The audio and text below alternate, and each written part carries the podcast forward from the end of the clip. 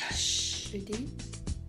Bienvenue dans ce premier épisode de Flash ETI, le podcast actu d'Objectif ETI.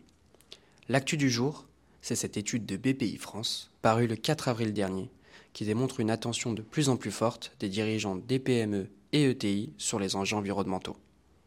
Alors qu'il n'était que 31% à se déclarer attentifs à ces sujets en 2020, l'étude de BPI France montre qu'ils sont désormais 67% en 2023.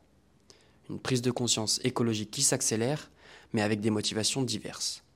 Tandis que pour les dirigeants des ETI, 76% d'entre eux affirment qu'ils sont contraints par la complexité des procédures administratives, mais aussi par les réglementations pour la transition écologique de leur entreprise, les dirigeants de PME, quant à eux, sont de plus en plus nombreux à effectuer des bilans carbone, qui ne sont pourtant pas obligatoires pour les entreprises de moins de 500 salariés. 35% d'entre elles ont évalué leurs émissions de CO2 en 2023, alors qu'elles n'étaient que 16% en 2020. Malgré cette prise de conscience des dirigeants, 70% d'entre eux perçoivent la décarbonation de leur société comme une prise de risque. La raison principale?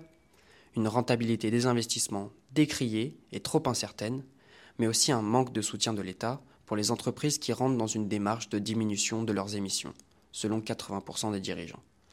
La conséquence?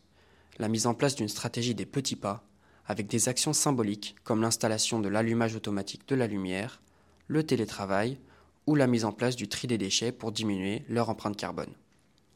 Les dirigeants estiment aujourd'hui que c'est leur propre sensibilité personnelle aux enjeux environnementaux qui est le moteur de la décarbonation en entreprise.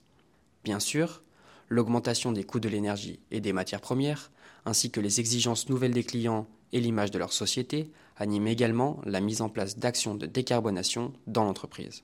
Et même plus, 78% des dirigeants incitent les chefs d'entreprise autour d'eux à agir pour la décarbonation.